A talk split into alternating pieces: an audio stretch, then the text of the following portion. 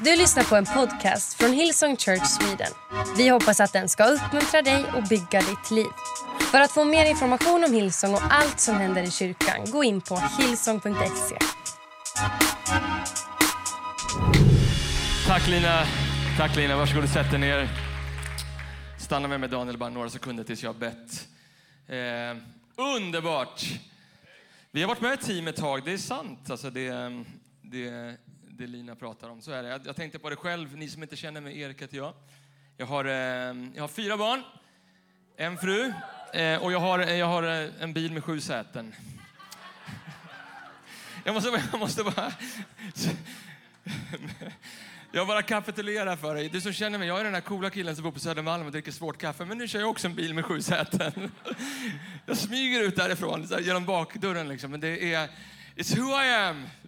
I Jesu namn. Men vet du vad jag har med mig idag? Jag har med mig mat idag. Jag har med mig mat för dagar idag. Eh, faktum är att Gud har, Gud har pratat med mig om en sak. Jag pratade med någon ute i förrgen och sa, jag har... Jag har nog aldrig, jag sätter upp ribban bara lite grann så att du får lite förväntan på det här ordet idag. Jag har nog aldrig förberett mig så länge för en predikan i hela mitt liv som jag har för det här ordet. Faktum är att jag fick det eh, någon gång liksom, eh, runt, liksom i slutet på våren. Och eh, jag vet inte om du har predikat någon gång, men om du har gjort det eller du har känt att du ska göra någonting, något annat. Och så säger Gud, inte än. Så att, eh, jag, jag kände att jag skulle predika det för dig i maj, men sen så sa Gud, vänta lite grann. Och sen så blev det augusti, jag väntade hela semestern och Gud la till fler bibelord. Jag bara, let's go, let's go. Sent på lördag natten, jag predikar här i vecka trettioett, inte än. Så att jag liksom satt och gjorde en annan predikan där. Tack Gud, men, men eh, jag var livrädd hela natten i natt kan jag säga att Gud skulle säga, inte än. Han har inte sagt någonting än. Så idag, och faktum är att när jag lägger ihop liksom ett och ett och, och lyssnar på våran pastor Andreas predikat de sista veckorna. Han predikade om verklig kärlek för några veckor sedan. Om du är med oss online, gå in och lyssna på det. Eh, och han predikade om brustna kärl och din och min skatt som vi går runt och bär på. Förra veckan så fattar jag att det här är, liksom, det är del tre på det Andreas har predikat om i, i två veckor. Amen. Så eh, Gud väckte mig en... en, en eh, en sen natt, en tidig morgon och, och, och, och med några korta ord till mig. Han, han sa det här. Erik, gör rum för det nya. Gör rum för det nya. Och så började jag läsa Guds ord. Och jag läste Guds ord om nya saker hela sommaren. Och jag läste från Jesaja kapitel fyrtiotre, vers nitton. Där profeten Jesaja säger så här. Tänk inte på det som har hänt. Bry er inte om det som har varit förr. Se, jag gör något nytt. Redan nu visade det sig, märker ni inte det? Jag ska göra en väg i vildmarken och strömmar i öknen. Och så har jag lärt mig att, att du och jag, vi ska alltid titta på gamla testamentet liksom i ljuset av det nya testamentet. Så, så vad säger nya testamentet om nytt? Well, i uppenbarelseboken kapitel tjugoett, vers fem. Jag har också lärt mig att nya testamentet trumfar alltid gamla testamentet. Så säger Jesus, eller säger, säger Gud till, till Johannes så här. Och, och han som satt på tronen sa, se jag gör allting nytt. Jesaja sa någonting nytt. Nu säger Gud, jag gör, jag gör allting nytt. Vi kunde stanna upp det här. Vi kunde stanna och ta ett praise break och säga tack för idag. God bless. Gud gör allting nytt. Jag läste det, come on. Gud gör allting nytt i Hillsong Stockholm norra. När vi gör rum för de nya sakerna. Det finns en ny säsong. Det finns en ny tid. Det finns nytt vin. Det finns ny kraft, nytt vatten. Gud gör någonting nytt i våran kyrka. Se, jag gör allting nytt. Men så läste jag ett bibelord till. Men ofta du är i tredje Mosebok och läser. Jag är det ibland, inte allt för ofta, men det somras har jag varit där lite grann. Och säger Gud så här till Moses i tredje Mosebok kapitel tjugosex, vers nio. Jag, jag ska vända mig till er och göra er fruktsamma och föröka. Ja, ja, tack. Och jag ska upprätthålla mitt förbund med er. Gammal gröda som har legat inne länge ska ni ha att äta. Kolla den här versen nu. Ni ska tvingas skaffa undan det gamla för det nya. Ni ska tvingas skaffa, tvingas skaffa undan det gamla för det nya. I engelska, i en av vissa står you will, you will, you will, lägg upp det. Jag har inte det här, den engelska bibelordet. You will still be eating last year's harvest when you will have to move it out to make room. Make room for the new. Att göra rum för det nya. Jag vet inte hur det är med dig, men jag vill inte leva liksom ett år, åttio år i rad och kalla det för ett liv. Jag längtar efter nya saker i mitt liv. Jag längtar efter nya mirakel. Jag längtar efter nya väckelser. Jag längtar efter nya ord. Kom on. Jag letar efter nya sånger. En ny eld, nytt vin, nytt vatten. En öppen himmel. Så Jesus, Vi känner att du är här just nu, Herre. Vi känner din närvaro, helige Ande. New wine, Herre. Herre, ny kraft från himlen den här morgonen, Herre. Till människor som behöver det, Herre. Människor som på ett eller annat sätt, kanske under pandemin, liksom så här, dragit sig undan, Herre. Då ber vi än en gång, Herre, att du skulle andas på ditt ord, Herre. Make room for the new. Herre, människor som, som kanske vägrat att tvinga undan det gamla, Herre. Du ska överbevisa dem att det som ligger framöver är bättre än den välsignelse som fanns under gårdagen. Morgondagens skörd är större. Herre, vi ber dig tala, agera precis som du vill. I Jesu namn vi ber och allt folket sa. Amen, amen, amen. Tack Daniel. Hej, jag vet inte hur det är med dig eh, när du tänker på att göra rum för det nya. Eh, och jag vet inte liksom om, du, om du någon gång har så här flyttat lite grann. Vi, vi bor inne i Stockholm City, jag och min fru, och vi har flyttat en tre, fyra, elva, tolv gånger och sånt där. Eh, och då finns det ju vissa saker, jag måste få, eh, jag måste nästan springa och hämta en sak som jag har med mig. Då finns det ju sådana vissa saker som man har, jag vet inte hur det är med dig, men du vet, du har ju vissa saker uppe liksom, du vet, på ett vindsförråd eller på ett Shurgard-förråd och liksom, du har liksom aldrig någonsin saknat dem. Men du bär dem från förråd till förråd till förråd. Om man bor i innerstan som jag och min fru gör, när man liksom fyra kvadratmeter liksom förråd, då har man ett extra förråd på Shurgard som man betalar dyrt. Tusentals kronor varje år för att förvara de där sakerna som man aldrig saknar, men som man Gud förbjuder aldrig får slänga. Och, och jag och min fru, det är inte så att jag, jag har inga problem att skaffa undan det gamla. För att min, min fru, hon, hon älskar de här sakerna. Det här är ju, norra, I can try, som den här crowden, ni vet vad jag pratar om. Någon veck, här någon vecka sedan predikade jag det här i City, de hade ingen aning. Folk kom fram efteråt och ville känna på den här cd-skivan. Det här är en cd-skiva, ser ni hur många repor den har på baksidan? Det här är en cd-skiva. Förr i tiden så tog man den här, satte man in den i en, i en apparat och sen så kunde man lyssna på, på sånger. Eh, och vi har kanske en tre, fyra, elva sådana här kartonger. Med cd-skivor som vi aldrig lyssnar på.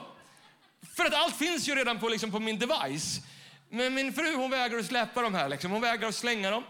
Och jag frågar, varför kan vi inte slänga dem? Och säger, det är någonting att lyssna på ett album från start till slut. Och jag säger, Gud, du kan inte göra det på Spotify, eller?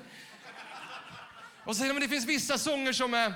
som inte finns på Spotify. Och jag brukar säga det som inte finns på Spotify är inte värt att lyssna på. Men, men faktum är, hon sitter i föräldraloungen här. Hon är på väg ut hem. Men, det var så här nedlåtande på att känna. Alltså, jag menar inte så. Hjärta. Men de här cd-skivorna, om du vill... Och liksom, om om, om liksom min frus liksom förälskelse till de här cd-skivorna. Om det kan få vara en bild för hur svårt det är ibland... och släppa saker och ting som vi har gjort i the past. För det är ju trygghet.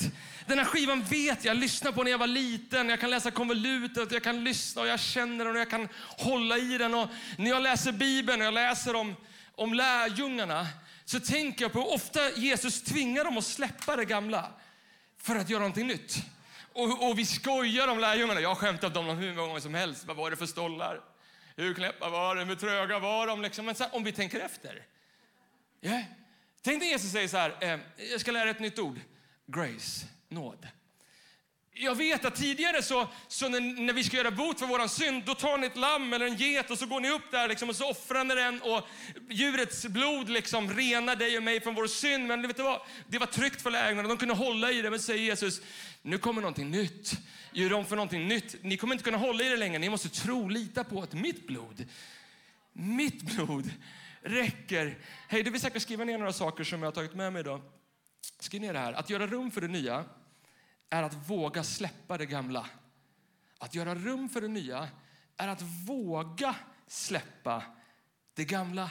Lärjungarna gång på gång så, så vågade de släppa det. Och, och lita på det.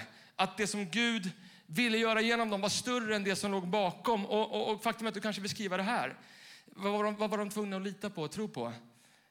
Att morgondagens skörd är större än gårdagens välsignelse. Att morgondagens skörd är större än gårdagens välsignelse. Men du och jag, vi är så rädda att släppa det där som vi håller i. För vi tänker, vad händer om, om jag släpper det där? Min trygghet, tänk ifall morgondagens skörd är mindre. Nu har jag i alla fall det här liksom. Ungefär som när, när Israels folk var ute i Egypten och, och Gud ledde dem in i det förlovade landet. Men det är som att, det, det, det är som att de vägrar liksom tro på det och, de, och det är motstånd och de vågar liksom inte gå in i den skörden och säger låt oss gå tillbaks. till Egypten, där hade vi i alla fall mat och äta. Men någon ska tro på att morgondagens skörd är större än gårdagens välsignelse. Jag har lyssnat en hel del den här sommaren på en artist som heter Avicii. Hand upp om du vet vad Avicii är. Där hemma, hand upp i, i chatten. Kom on, om du, om du vet om Avicii. Eh, han har gått bort alldeles för tidigt. Avicii är en svensk underbarn. Och det finns liksom en definierande säsong i hans liv. Där han gick från att bara vara liksom en bra housemusiker. Det här kommer att meka sens för det alldeles strax. Eh, till att bli liksom household. Till att gå in i varenda vardagsrum som fanns. Han fick spela på vad jag vet är den största housefestivalen i hela världen. Finns i Miami. Heter Ultra.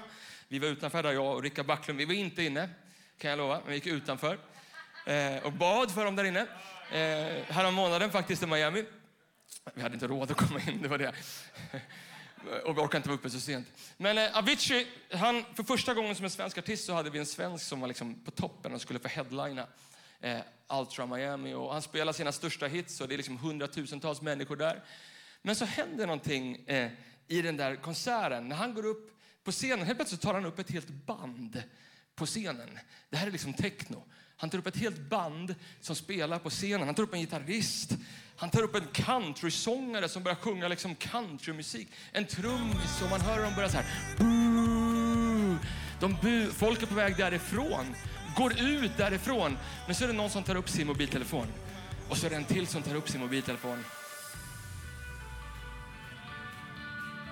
Och sen så går folk därifrån och de vet inte vad det är. Jag kan spela ner det där. Och så går folk därifrån och de vet inte vad det är. Men till samma natt så exploderar internet. Överallt på YouTube så pratar folk om den där liksom musikstilen som man inte vet vad det är. Är det pop? Är det rock? Är det gospel? Är det country? Well, vet du vad det är? Det är två miljarder streams på Spotify. Det är liksom, han blev house. Min mamma började lyssna på Avicii efter den där sången. Vadå? Därför någon människa bestämde sig för att liksom morgondagens skörd är större än gårdagens välsignelse. Alla som gör någonting nytt, de vågar. De vågar släppa saker och ting. För tror ju dem att han gör nya saker. Och var det inte precis det lärjungarna vågade göra också? Gång på en annan story. Vi ska stanna där nu. Apostlagärningarna kapitel tio och elva. Det lät nästan två kapitel, men jag kommer bara fast forward dem till dig. Eh, så, så, så Gud är på väg att göra liksom någonting nytt. Och han ber Petrus göra rum för det nya. Petrus på den tiden, världens mest kända kristna människa som gick på jorden. Jesus har dött. Det finns ingen mer känd kristen människa än Petrus. Se det framför, det står att folk trängdes när han kom gåendes. När man inte kom fram till han så lät man liksom människor ligga i hans skugga för att de skulle bli helade. Han var liksom populär överallt. Jag säger det bara för att säga till någon människa att ibland så ber Gud göra oss, ber oss göra nya saker när vi är på toppen. Det är enklare när man är på botten, ingenting funkar. Men ibland i ditt och mitt liv när man tycker att allting funkar bra så säger Gud, gör rum, gör rum, gör rum för någonting nytt. Men det går ju så bra nu, Gud. Ja, precis. Men jag vill att du ska göra rum för någonting nytt. Och så står det att Petrus, han är i Apostlagärningarna kapitel tio, så är han, han är i Tel Aviv, eller en förort Tel Aviv som heter Joppe, eller Jaffa som heter nu. Och eh, ungefär samtidigt som han går upp på tak för B. Så om fem sex mil norr om honom i en stad som heter Caesarea så går en romersk officer som heter Cornelius. Han går också ut för att be. Och han får se en syn och han säger, Gud säger till den här romerska officeren, du ska skicka ner några män och hämta Petrus som är uppe och ber. Och samtidigt är Petrus uppe och ber så får han se en syn. Och det är en syn som, eh, som skapar en enorm tension i Petrus liv. För han förstår efter ett tag att Jesus ber honom gå upp till den här romerska officeren och frälsa honom. Och det är tension för honom. För på den tiden så hade man aldrig sett någon annan människa än jude bli kristen, bli frälst. Aldrig sett en annan människa som inte var jude bli andedöpt eller låta följa Jesus eller att Guds hand var över någon annan människa. Det fanns inte. De lyssnade bara på musik på C Ds. De visste inte om Spotify. Han hade ingen aning, Petrus. Så det skapar en enorm tension. Och när vi läser alldeles strax kommer du se Petrus säger aldrig Jesus. Jag vill inte ta någonting som är orent. På den tiden så om du var jude och du var med någon som inte var jude så ansågs du som oren. Och kom ihåg, det här är liksom den mest kända kristna människan på hela jorden. Som har ganska mycket ett stake. Om han gör någonting så kommer du ju sätta liksom ett exempel för alla kristna människor på hela jorden. Så han, så han säger nej och det skapar en enorm tension i hans liv. Skriv det här om du skriver. Din och min förmåga att hantera tension avgör vår potential att se nya möjligheter. Så många kristna människor kommer aldrig in i det som Gud vill att han ska göra genom ditt och mitt liv. För vi orkar inte med motståndet eller tensionen. För vi tycker det är jobbigt eller det gör ont. Och vi känner hellre lyssnar vidare på C D-skivor. Det vet jag kan i alla fall ta i. Än det där som jag innerst inne känner. Jag tror att det är människor redan nu när jag predikar som du, du vet vad jag pratar om. Som du har försökt så här, skaffa undan. Nej, det är inte du, Gud. Jag vågar inte. Det går. Vad ska jag få till? Jag är femtio. Inte kan jag göra det. Inte kan jag byta jobb. Inte kan jag, du vet. Och så, så stackar vi upp våra liksom... Våra utmaningar och den där tensionen liksom. Och så, så drar vi oss undan. Och jag tänker ganska mycket på det där. För på alla andra områden, hela livet förutom oss själva, så älskar vi tension. Eller hur? Vi älskar att kolla på sport när det är spännande. Vi älskar att spela tv-spel när det är spännande. Liksom. Vi älskar, alltså det är ingen som vi tittar på en serie, liksom en man som hade en bra dag och gick och la sig. Nej, Tobias Gar, han kollar på den här serien Breaking Bad. Han vill se, du vet så här, man vill se, man vill se en man som hamnar i kriminalitet och droger och en skilsmässa och håller på att dö och ett gängkrig efter sig. Det är ju sånt man vill se, men, men när det kommer till oss själva så nej! Gud, inte tension! Nej, Gud! Jag vill inte! Men så läste jag ett bibelställe och det här, det här är ett ord till någon. Kanske någon som tittar på det här online. Lyssna vad Jesaja säger på engelska i kapitel sextiosex, vers nio. I will not cause pain without allowing something new to be born, says the Lord. Oh, någon människa som känner pain, som känner smärtan. Gud säger, jag kommer inte orsaka någon smärta utan att någonting nytt föds. Fråga en kvinna som är gravid. I will not cause pain without allowing something new, something new to be born. Så, så den här sommaren har jag bett en annan bön. Utmanar dig att be samma bön. Jag har bett den här bönen, kanske lite konstig bön. Jag har bett den här bönen. Gud, förstora kvaliteten på mina problem. Gud, förstora kvaliteten på min... Vet du varför jag ber sig? För de tidigare somras har jag bett Gud, ta bort problemen. Ta bort tension. Men det verkar som att Gud inte varit så intresserad att lyssna på mig. Så jag börjar be till Gud istället. Gud, Gud förstora kvaliteten på mina problem. Jag vill ha större problem tjugohundratjugotvå. Problem som tar mitt liv till nästa nivå. Någon ska skriva det här, lyssna. Ibland är mitt problem ett verktyg som Gud använder för att ta mitt liv till nästa nivå. Kom on, när vi en dag skriver storyn och historien om Hillsong Church Sverige så ska jag berätta det vad som har tagit den här visionen framåt. Problem efter problem, efter utmaning, efter utmaning. Men vi har kastat oss på Gud och vi har förstått att ibland har tensionen varit ett sätt för oss att gå in i det nya. Så glad och tacksam för pastorer som inte dragit sig undan. Utan som att embraceat det. Och du vet alldeles strax varför det här budskapet är så viktigt. Därför att under drygt två år så har ett helt, helt folk, ett helt land, en hel värld dragit sig undan under pandemin och levt mindre och mindre liv. Och slutat, liksom, slutat tro Gud om att han vill göra nya saker. Och man undviker all form av tension någonsin. Men ibland vet vi, jag har märkt att mitt i stormen, när jag bestämmer mig för att gå igenom stormen, så växer jag. Och Gud gör nya saker. Och han gör det för att göra rum för nya saker här i mitt hjärta. Så tillbaka till Petrus. Han, han åker, han bestämmer sig för att lyssna på, på Gud när han talar till honom. Han åker upp till den här romerska officeren och han blir chockad över Guds närvaro. Ungefär som du kanske blev alldeles nyss. Eller någon gång i det här mötet, eller blivit någon gång. Han blir, Guds hand är så tydligt över de här romerska människorna. De blir andedöpta, de börjar tala tungor och de säger, vad hindrar att vi döper oss? Och Petrus säger, nej, vi döper er. Och han bara liksom, he goes with the flow.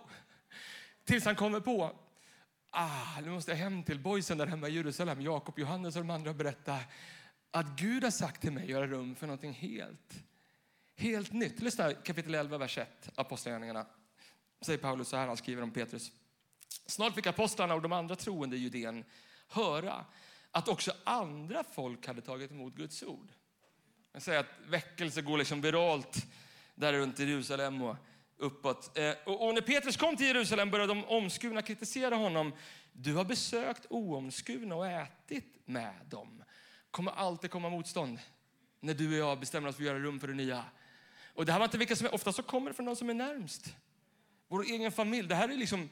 Johannes och Jakob och de andra lärjungarna som tycker att Petrus är dum.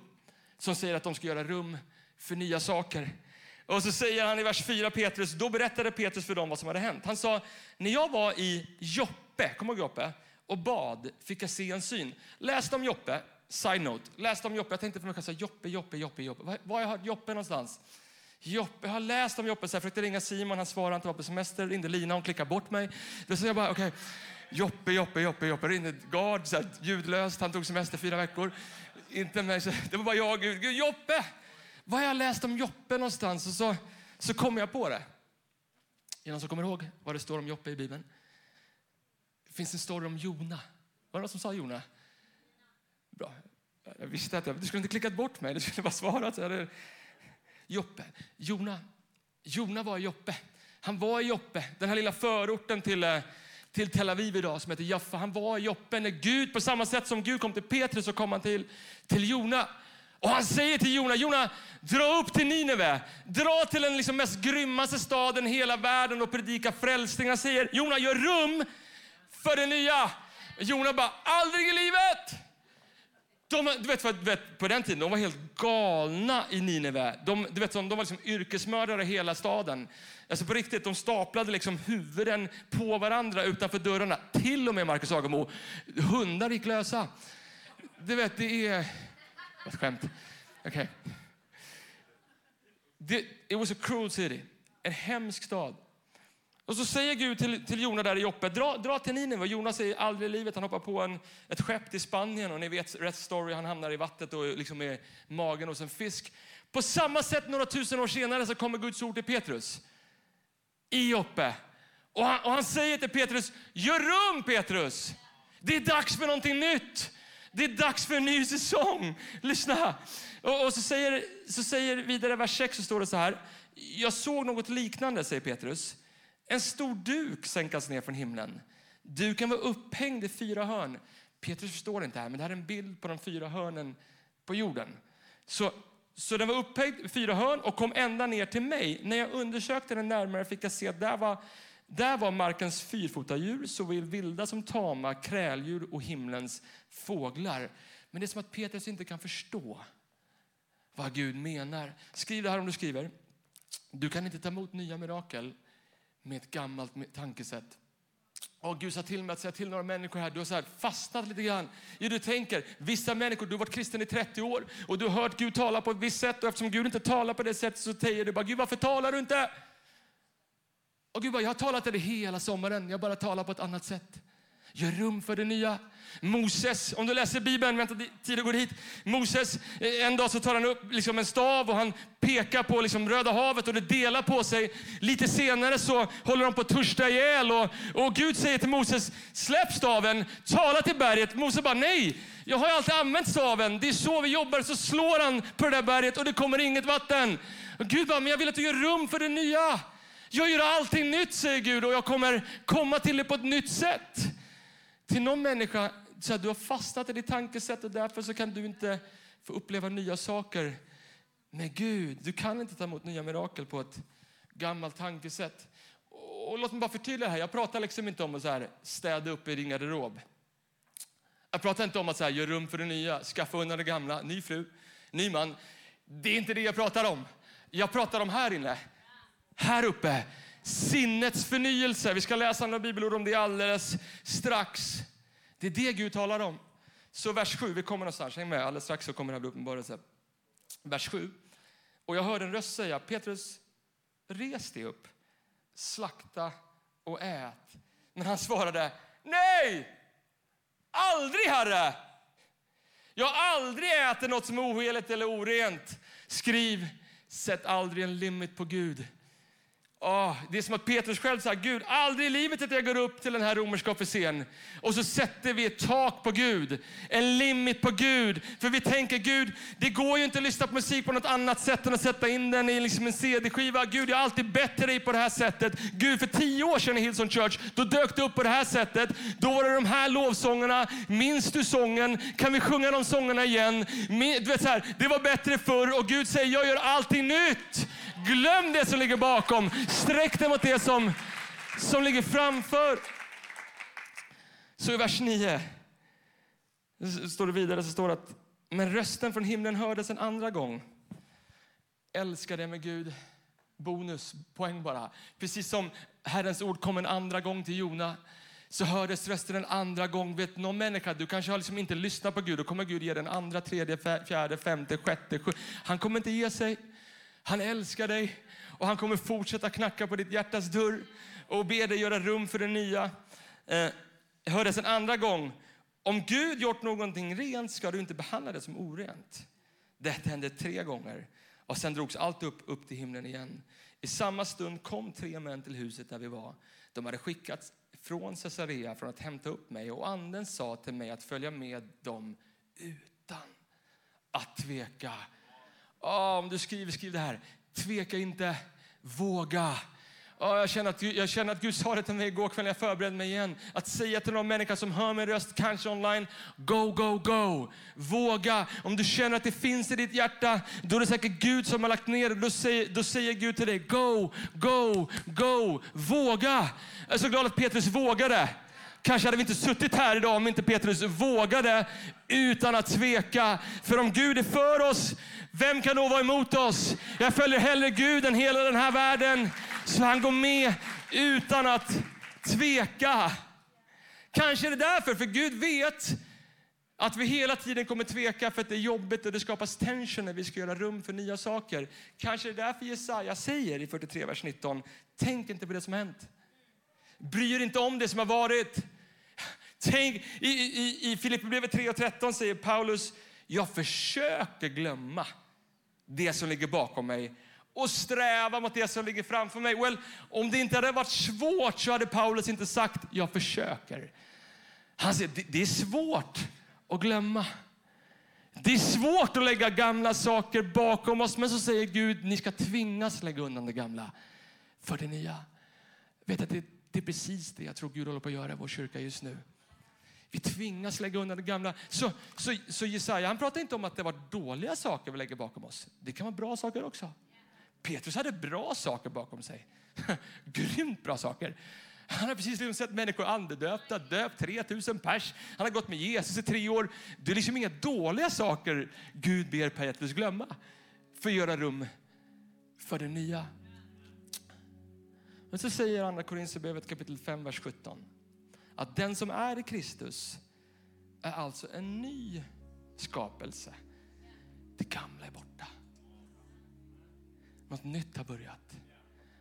Här inne. Här inne. Nå- något nytt har börjat. Hand upp. Eller du behöver inte lägga upp din hand. Men hur många vet att Gud gör någonting nytt i vår kyrka just nu? Du har känt det som miracle, men jag lovar dig. Alltså, warriors, människor som är Gud, du vet vad jag pratar om. Guds eld på mötena. Om du var här, Andreas predikade om verklig kärlek här om veckan. Och hur, hur, den heliga anden manifesterar sig på ett sätt som jag inte upplevt sedan vi startade kyrkan. Jag hör om helande i vårt city campus i Göteborg. Vi ser människor frälsta, vi döper människor när det inte borde gå att döpa. Men Gud gör någonting nytt. Gud gör någonting nytt. Men lyssna, allt jag har sagt hittills. Du kan glömma allting om du vill. Men om du ska komma ihåg någonting så ska du komma ihåg det jag säger nu. För det här är det jag upplever att Gud gav mig som hälsning till Hillsong Church. Jag pratade med Andreas om det. Och det var okej att jag sa det. Men, men Gud gav mig ett bibelställe till. I Matteus kapitel nio. Vers sjutton. Sista bibelstället vi läser idag. Det här kommer bli rema uppenbarelse för några människor inne. Lyssna. I Matteus kapitel nio, vers sjutton så, så säger Jesus så här till sina lärjungar. Och, och ingen häller nytt vin i gamla vinsäckar.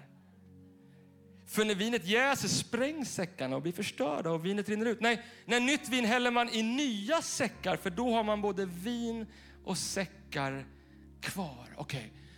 Häng med mig sista minuterna nu. Vinet är en bild på den heliga ande. Ja, men bara lita på mig. Gå in och lyssna på Andreas predikan förra veckan. Vinet är en bild på Guds kraft. Du och jag är inte vinet. Vinet är en bild på den heliga ande.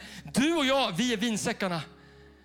Som, och på den tiden så, vinsäckarna, det var ju inte så att man liksom hällde upp vin vid bröllopsfesten i vinsäckarna. Nej, nej, vinsäckarna var ett sätt att transportera vinet till festen. Precis som du och jag är en bild för att transportera den heliga ande. Vet ni inte att Guds ande bor i er, säger Paulus. Det är vilka vi är. Gud har ingen andra tredje plan. Det kommer ingen i Jesus. Det är du och jag som är hans händer och fötter. Så Gud säger, jag har nytt vin, Hillsong. Jag har ny kraft. Jag vill göra nya saker. Men ni måste byta era vinsäckar. Därför att de är gamla. Och de läcker. De är inte dåliga, det är inte det. Det är bara att de har tjänat sitt syfte. Jag vill att ni gör rum för någonting nytt, säger Herren Sebot. Det är vad Gud säger. De är gamla. De har tjänat sitt syfte. Men tänk om Gud kommer med det nya vinet. Men så har du och jag inte förnyat våra vinsäckar. Vi har inte sagt, Gud, Gud gör någonting nytt i mitt hjärta. Gud, den här hösten, Gud, jag vet att det har varit bra saker. Gud, men jag vill göra nya saker med dig. Gud säger till någon människa just nu, du vet att du har känt att du har haft en pastorskallelse. Det finns människor som hör min röst, du har varit pastor, du har lämnat det. Gud säger, se ju rum för någonting nytt igen. Jag ska göra det igen. Kom, jag ska, det gamla är borta, någonting nytt kommer. Någon människa känner i sitt hjärta, jag vet exakt vad du pratar om. Minns du de där gångerna när du brann för Gud? När Jesus var allt det du hade. När Jesus var det, det första du började varje dag med och det sista du gick och la dig med. När du grät tårar av glädje för att det brann så mycket på insidan, för du hade nytt vin och du hade nya vinsäckar. Men ibland när du sitter i kyrkan nu så känner du att Gud gör nya saker, men när det är måndag igen så har du glömt bort allting. Vet du varför? För du har inte förnyat ditt sinne. Din vinsäck är fortfarande gammal. Och jag tror att den heliga ande utmanar dig och mig i Hillsong Church. Vi har varit en spjutspett i så många år. Jag säger inte att vi är ensamma, men jag har varit med. Jag har varit med i sexton år. Jag har sett det med egna ord. Vi satt tio personer runt ett, liksom runt ett bord. Människor sa att det går inte att bygga en stor kyrka längre tjugohundrasex. Watch and see vad Gud gjorde. Varför? För att det kom nytt vin och människor hade nya vinsäckar. Jag var med när människor sa att det går inte att frälsa människor längre. Där är liksom tjugohundranio tjugohundratio. När vi frälste hundratals och hundratals och hundratals. Och vi gav tro och hopp till ett helt land. Jag var med tjugotolv tjugotretton när folk sa det går inte att döpa många människor längre. Man kan döpa tre och fyra. Kom man hand upp och nu var med när vi döpte hundra pers på Nalen tjugotolv. Jag var med. Jag har sett det enda och jag känner det nya viner kommer och jag känner det nu med. Jag känner det nu med. Det är nytt vin. Och Gud säger, nytt vin hänger häller man inte i gamla vinsäckar. I, i nya vinsäckar. Kom on, vem känner Gud? Jag behöver att göra någonting nytt i mig. Jag gör allting nytt, säger Herren Sebot. Det finns människor som hör min röst. Kom on, Gud utmanar dig att förnya ditt sinne igen. Hur gör man det? Well, att kliva fram inför Herren och säga, Herre, jag Gud, make me a vessel. Gör mig till ett redskap igen. Jag kanske är ett brustet kärl som Andreas predikar om, men jag är i alla fall ett kärl. Och det kanske är många sprickor i det, men ju mer sprickor det är, desto mer syns ditt ljus igenom det. Om de kan göra det i mig så kan de göra det i dig. Och du känner när jag pratar att det finns människor som behöver ta det steget. För din skull, för våra kyrkas skull, för våra städers skull, för vårt lands skull. I en säsong när människor säger det är över för kyrkan.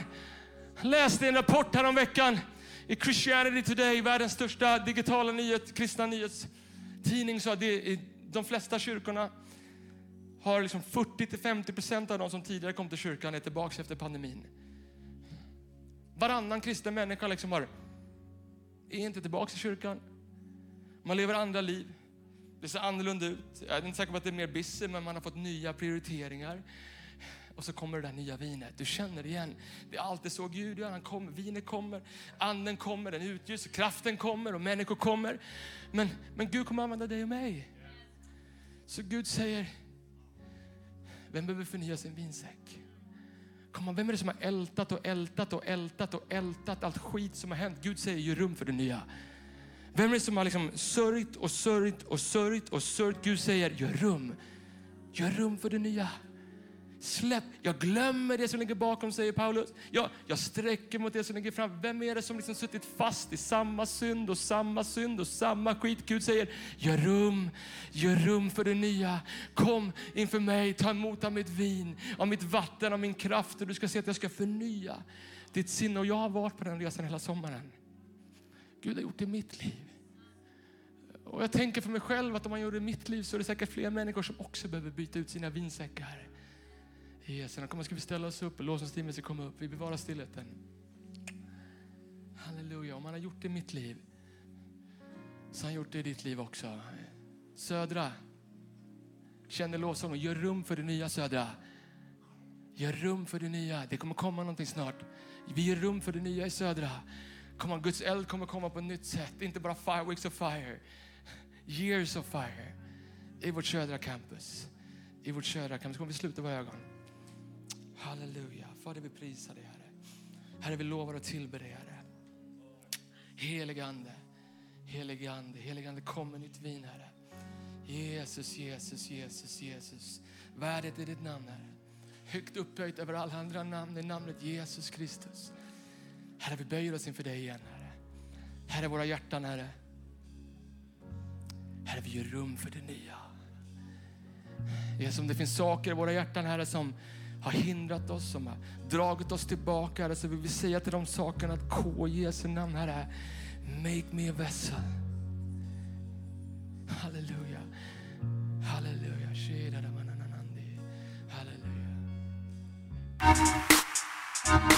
Du har lyssnat till en podcast från Hillsong Church Sweden. Om du vill veta mer om våran kyrka eller om våra söndagsmöten, surfa in på hillsong punkt se.